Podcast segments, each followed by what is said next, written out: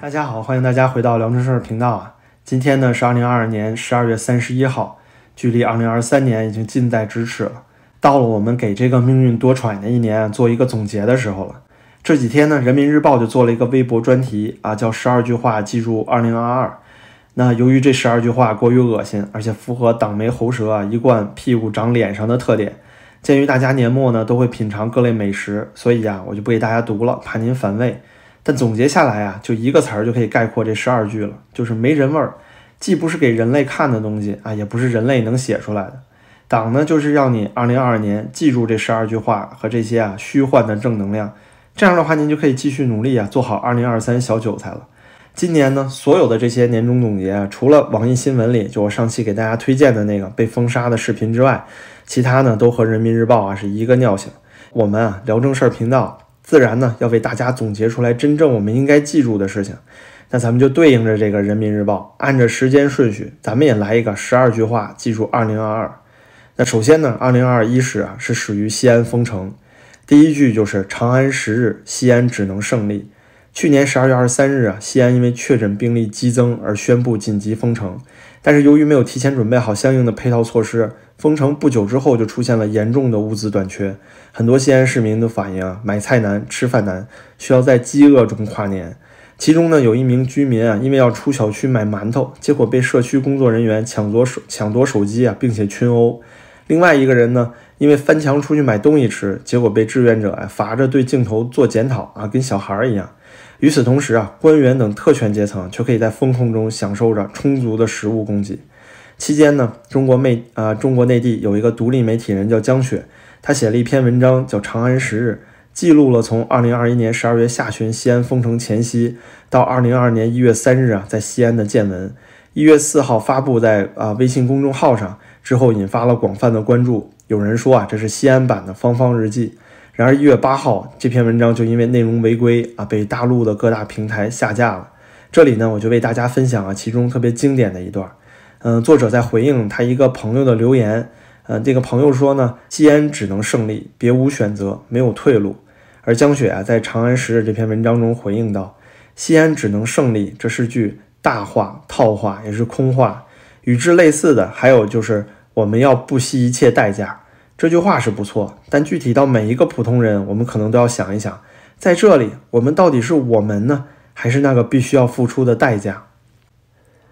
二。徐州丰县铁链女，这个世界不要俺了。徐州八孩铁链女事件是2022年1月曝光的妇女被虐待、多次拐卖的案件，事发于中国江苏省徐州市丰县欢口镇。啊，一名据称是生育了八个孩子，而且精神异常、被囚禁的女子的视频被广泛转发。最后呢，这个事件引发了巨大的舆论争论。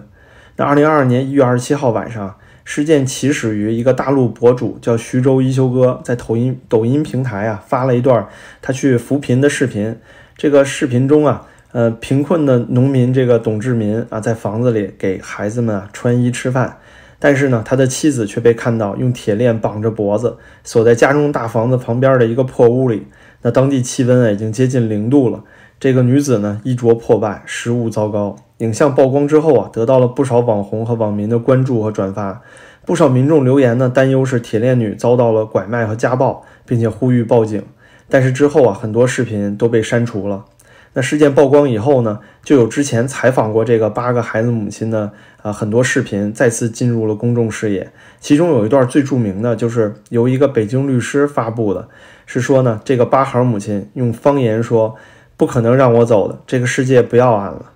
那这一段引发了整个网友的热议。目前呢，铁链女下落不明，官方啊对于犯罪嫌疑人的最终审判还是没有进行。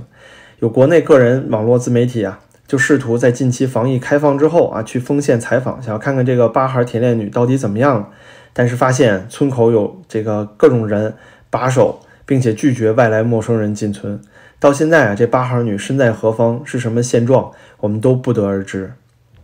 第三句呢，是来自于二零二二年北京冬奥会，谷爱凌。当我在美国，我是美国人；当我在中国，我就是中国人。第二十四届北京冬奥会啊，是在二月四号到二月二十号举行的。那这次冬奥会呢，让人印象最深的莫过于谷爱凌了。谷爱凌由于其出色的赛场表现、学霸身份，还有中美混血的外形呢，在中国爆火啊，一时间吸金无数。那他是美国国籍，但是代表中国队参赛的事实也是引发了巨大争议。尤其是啊，他自己在记者会中说：“当我在美国，我是美国人；当我在中国，我就是中国人。”那目前呢，谷爱凌已经回到了美国，在斯坦福大学上学。谷爱凌代表了一个很广大的精致利己主义者群体啊，就是在中国是工作，在美国是生活。对他们来说呢，民主、人权、法治啊这些普世价值是他们所相信和需要的。因此呢，他们就选择在自由世界生活，或者是把最重要的家人啊送到这些自由的地方生活，比如说司马兰啊、司马南这类的。但是呢，他们同样可以昧着良心啊，去漠视其他人所受到的这方面的侵害，然后去获取自己的利益。就比如说啊，谷爱凌还在记者会上说过，中国的互联网相当自由啊，您只要下载 VPN 就可以上 Instagram 了。那他是个聪明人啊，就说出这句呢，跟外交部发言人一样的话。肯定不是来自于他的无知，而是啊在违背他的良知。就且不说啊，在国内啊下载一一款 VPN 现在是非常非常困难的，而且作为在国内翻墙的我啊，都深深知道现在自己承担的巨大风险。更不用说呢那些因为使用 VPN 而被网警训诫甚至是拘留的人们，还有就是言论管制更加严严格啊，更别说是这个 VPN，这个连网络都经常中断的这个新疆了，甚至有的时候啊，新疆的手机信号都会中断。那对于墙内中国人来说呢，漠视良知啊，就等于是自己给自己挖坟墓；但是对于谷啊谷爱凌和司马南这样的外人呢，他们则是站在坟边一边收钱一边给咱们填土呢。第四句就来自于俄乌战争了：一小时二十二分拿下基辅，绍伊古一战封神。二零二二年二月二十四日，俄罗斯入侵乌克兰，标志着二零一四年俄乌战争的重大升级。而这次入侵呢？是二呃第二次世界大战以来啊，整个欧洲发生的最大规模的战争了。入侵导致了双方数十万人伤亡，并且造成了欧洲啊自二战以后最大的难民危机。截止目前为止啊，有上千万的乌克兰这个难民逃到其他国家，并且流离失所。俄乌战争呢，现在已经从当初普京的三天拿下乌克兰这样的豪言壮语，拖到了现在已经快三百天。这场战争啊，即将永久地改变世界局势，并且把俄罗斯拖入了战争泥潭。其他国家呢，对其最明显的感受啊，应该就是不断飙升的油价和越来越英雄化的泽连斯基了。这个泽连斯基呢，甚至被美国《时代》杂志选为了2022年年度封面人物啊，战胜了他有力的竞争对手啊，就是咱们第三次连任啊，并且将无限坐庄的习尊习近平。嗯，整个俄乌战争期间呢，可以说习尊对战争形势的误判，并且对俄罗斯不加掩饰的支持，可能会成为他特别糟糕的这个外交失败政策之一啊。尤其是当时时任人大常委会委员长的栗战书，在访俄的时候呢，公开就讲出了现在的乌克兰问题啊，美国和这个北约啊，直逼俄罗斯家门口，俄罗斯采取呢其认为应当采取的一些措施啊，中方啊表示理解，并且啊要从不同的方面予以策应。而且栗战书还说呢，可以说俄罗斯是被逼到了墙角，为维护国家核心利益而采取了一次反击。那中国的这种支持俄罗斯的明显态度啊，也在国内民间带出了一大堆的黄俄孝子，其中就包括这个一小时二十二分拿下基辅，绍伊古一战封神的啊这种话，算是其中啊最大的笑柄了。那新的一年呢，希望俄乌战争尽快结束，正义啊得到伸张。第五句，中国东方航空空难仍然是谜团。中国东方航空 MU 五七三五号航班发生空难。当时是在二零二二年三月二十一号下午，嗯，当时失事的飞机呢是一架波音的七三七八百，然后呃飞行的路线是从昆明去啊广州，那飞机当时被监测到快速的下降，当时是在下午两点二十二分失联，在广西壮族自治区啊梧州市的一处山林坠毁了。失事的客机上呢一共有一百二十三名乘客和九名机组人员，经过六天的搜救啊。这个东航 MU 啊五七三五这个航班上所有的人都被确认遇难了。这次事故呢，也终结了四千二百二十七天中国民航的飞行安全记录。那飞机所带的两个黑匣子已经都找到了，现在啊被送到了美国华盛顿。那据二零二二年五月十七号后续《华尔街日报》的报道说，美国官员基于飞行数据记录仪对事故的原因呢做出了初步的评估。其中显示啊，驾驶舱内是有人输入了导致飞机致命性俯冲的指令，才导致的这次空难。他们认为呢，目前怀疑可能是飞行员的问题，就是飞行员自杀，或者是有人闯入了驾驶舱。之后，ABC 新闻啊，同样是引用了美国官员的报道说，由于是飞机的这个襟翼没有伸出，起落架没有正常放下，所以飞行姿势当时与地面垂直，因此他们认为啊，飞机可能是人为操纵坠毁的。那到现在，美国波音公司仍然拒绝对此置评。那东航呢是说，目前没有办法确定涉事客机有任何问题。他说，当时的这个飞行员啊，健康、家庭及财务状况都是良好，而且坠机前呢，客机没并没有发送这个紧急信号，也没有说驾驶舱遭受入侵的这个说法。所以呢，这些谣言啊都不可信。事件距离现在啊已经快十二个月了。那到明年三月份，正好满这个十二个月事故报告的到期日。希望啊，这场空难谜团的答案可以给。这个逝者家属一个交代，可以尽量揭晓。第六句，上海四月封城，这是我们最后一代，谢谢。上海疫情啊，爆发于三月底，四月初开始正式封城啊，一共封了两个多月，期间惨剧无数，更有网友呢集体对抗审查的这种群众事件发生，比如说啊，网络上盛传的四月之声那段视频。五月十一号，一段上海防疫人员试图强行拉这个密接的市民。去啊隔离的谈话，呃，在中文圈儿，整个中文的媒体圈儿就是广泛热传。其中呢，这个视频中一个年轻的男子就援引法律称了，防疫人员没有权利强行拉这个密接人员去隔离，并且呢拒绝接受转运。最后呢，一名身上穿有啊印着警察字样的这个大白的衣服的人员呢，就威胁称，如果你拒绝被转运，你将会受到治安惩罚，处罚以后要影响你的三代。而这位上海男子啊，则回复了一句极致悲怆而且决绝的话。他说：“啊，这是我们的最后一代，谢谢。”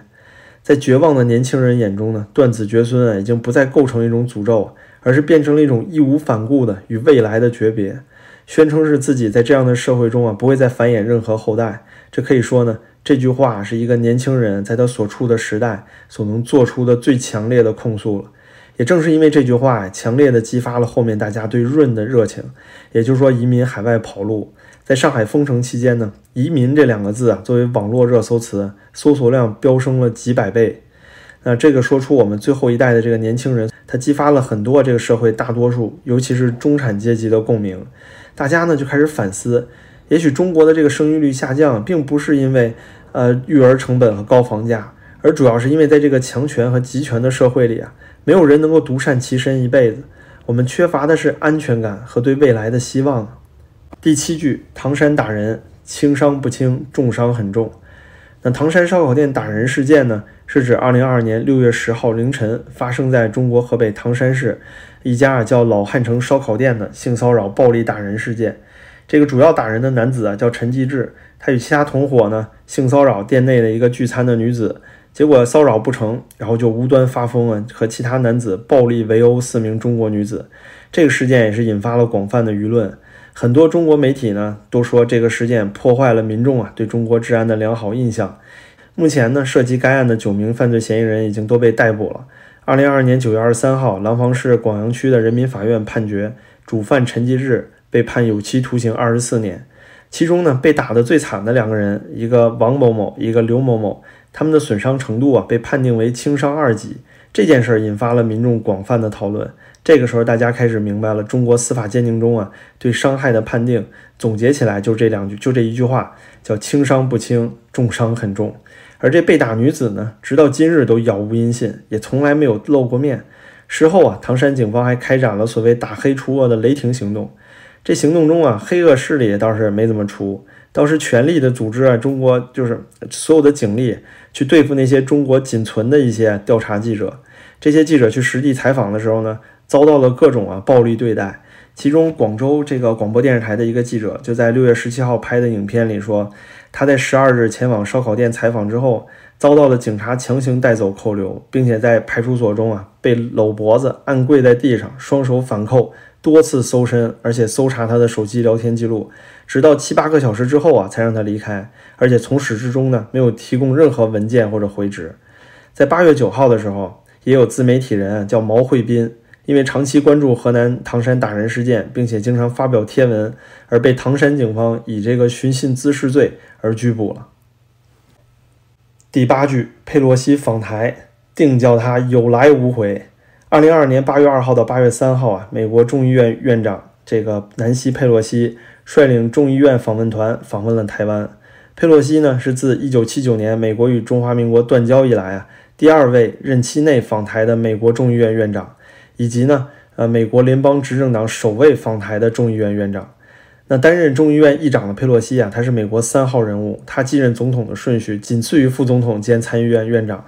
那他是台湾旅行法生效以来呢，至今为止访台层级最高的美国政府成员。访问团啊，在台北时间八月二号晚上抵达了台北啊台北的松山机场。第二天呢，造访了立法院啊、总统府这些地方，于当日傍晚离境，就中间还睡了一天。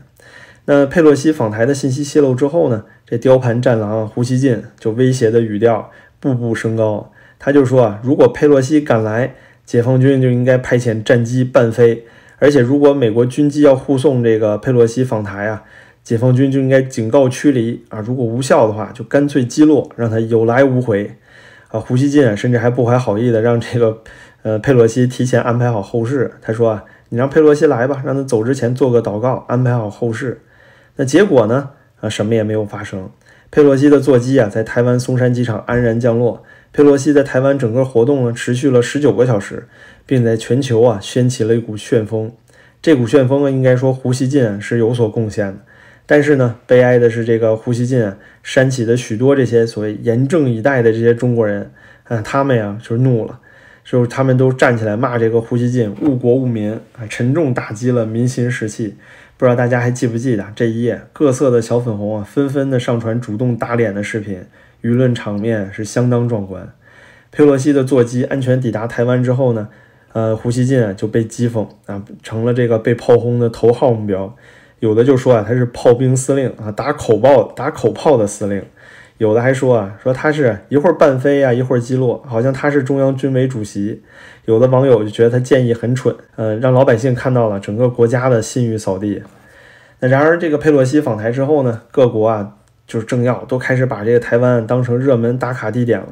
似乎是访问台湾就和访问基辅一样啊，变成了政治正确。随着现在习尊连任，也许从二零二三年开始啊。会是真正台海局势紧张的时候。那第九是贵州大巴翻车，我们都在那辆大巴上，只是他们先下车了。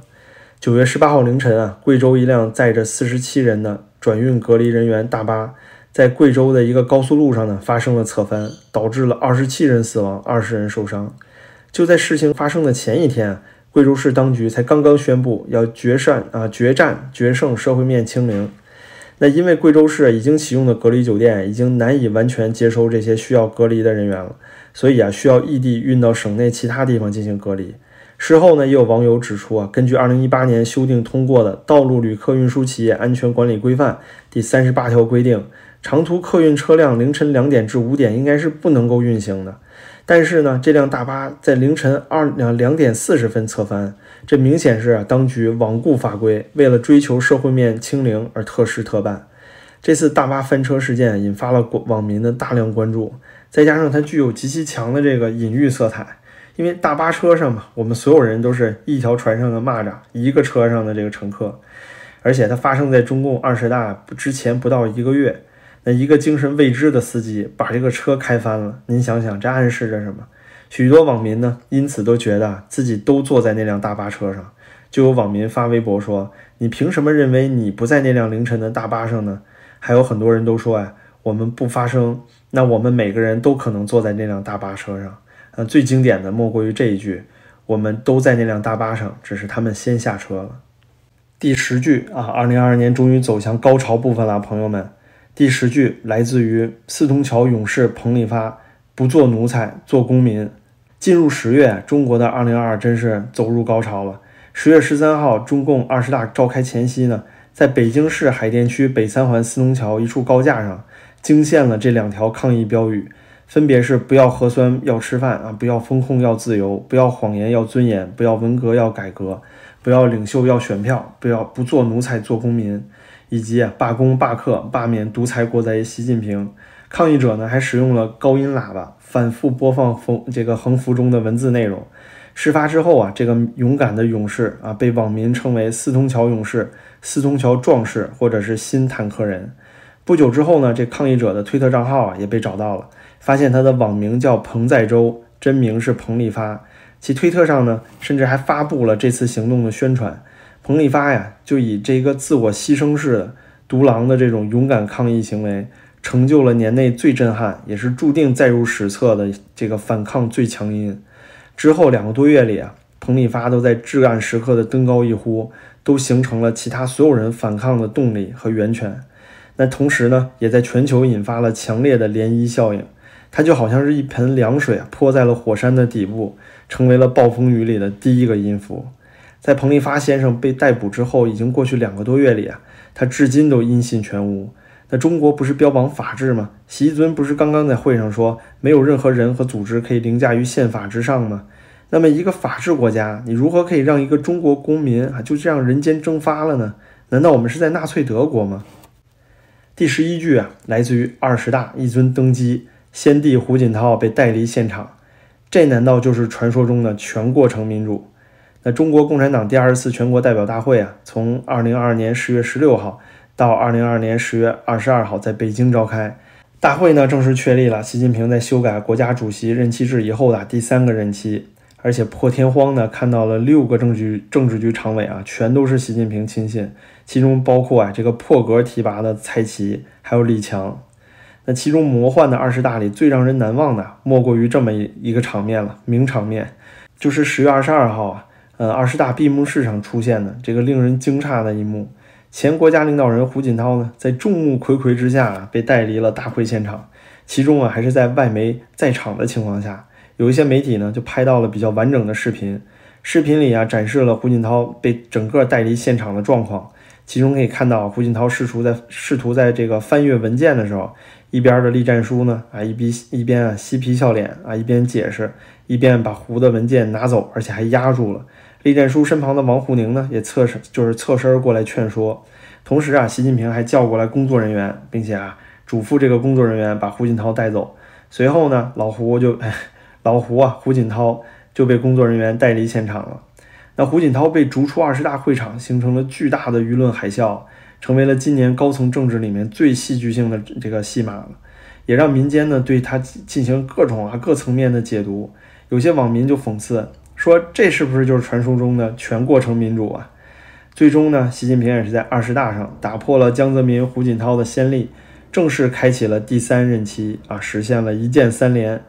中国呀也正式进入了一人独裁的时代。第十二句来自于白纸运动，你们怕什么？白纸上写的就是什么。白纸运动呢，是整个中国二零二二年的最高潮。事件的铺垫来自于之前广州海珠区居民不堪长达两个月的封控，突破栅栏自主解封。随后呢，郑州富士康工人因为不满厂区的防疫政策而冲出宿舍抗议，并且啊与前来的警察特警发生了冲突，期间一度打退了警察，并且掀翻了警车。那在近年底呢，中国各地的民众啊，都开始表达对这三年动态清零这种变态风控手段的不满了。而且随着冬季到来啊，整个奥密克戎病毒也越来越难以控制。而白纸运动的直接导火索呢，则是乌鲁木齐天山区在二零二二年十一月二十四号晚上发生的一场严重火灾。一些民众啊，就认为是变态清零的防控措施阻碍了救援，导致居民没有办法逃生。这这一点啊，也引发了争议。根据官方的数据呢，截止至十一月二十五号上午，这个事故啊已经造成了十人死亡，九人受伤。在事件官方通报会上，乌鲁木齐政府就说啊，伤事故伤亡的主要原因之一啊，是因为受害群众不知道如何自救，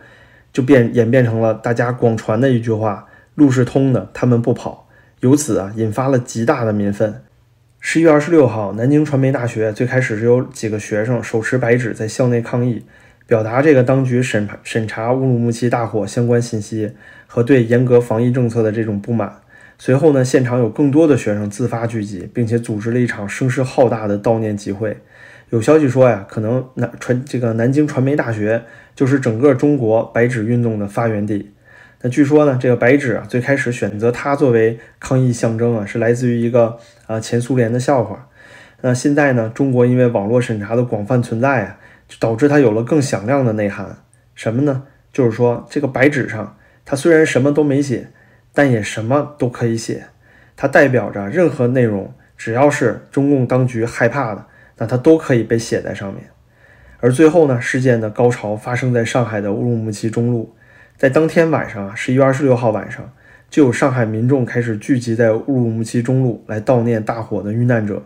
几个小时之后呢，悼念活动就是悼念活动啊，也渐渐的演变成了抗议活动，有越来越多的民众开始聚集啊，响应那些南京传媒大学举白纸抗议的做法，并且呢，喊出了“新疆解封”“解封全中国”这些口号。而在这个抗议民众跟警方对峙的时候呢，突然就有年轻示威者开始喊出了“习近平下台，共产党下台”这样的口号，而且啊，立刻就收到了在场民众的高声回应，场面非常非常震撼。这两句乌鲁木齐中路出现的口号，应该说是整个啊，就甚至是新中国成立以来最为大胆、最为激烈的口号了。那直指中国防疫三年所有问题啊、所有灾难的核心，也是中国民众呢自这个呃八九六四之后第一次如此清晰并且强烈的发出了政治诉求。有些人说，甚至比当初六四的口号还要激进。这也让很多中国人在这个灰暗的二零二二里看到了火种，看到了那么一丝希望。如今看来呢，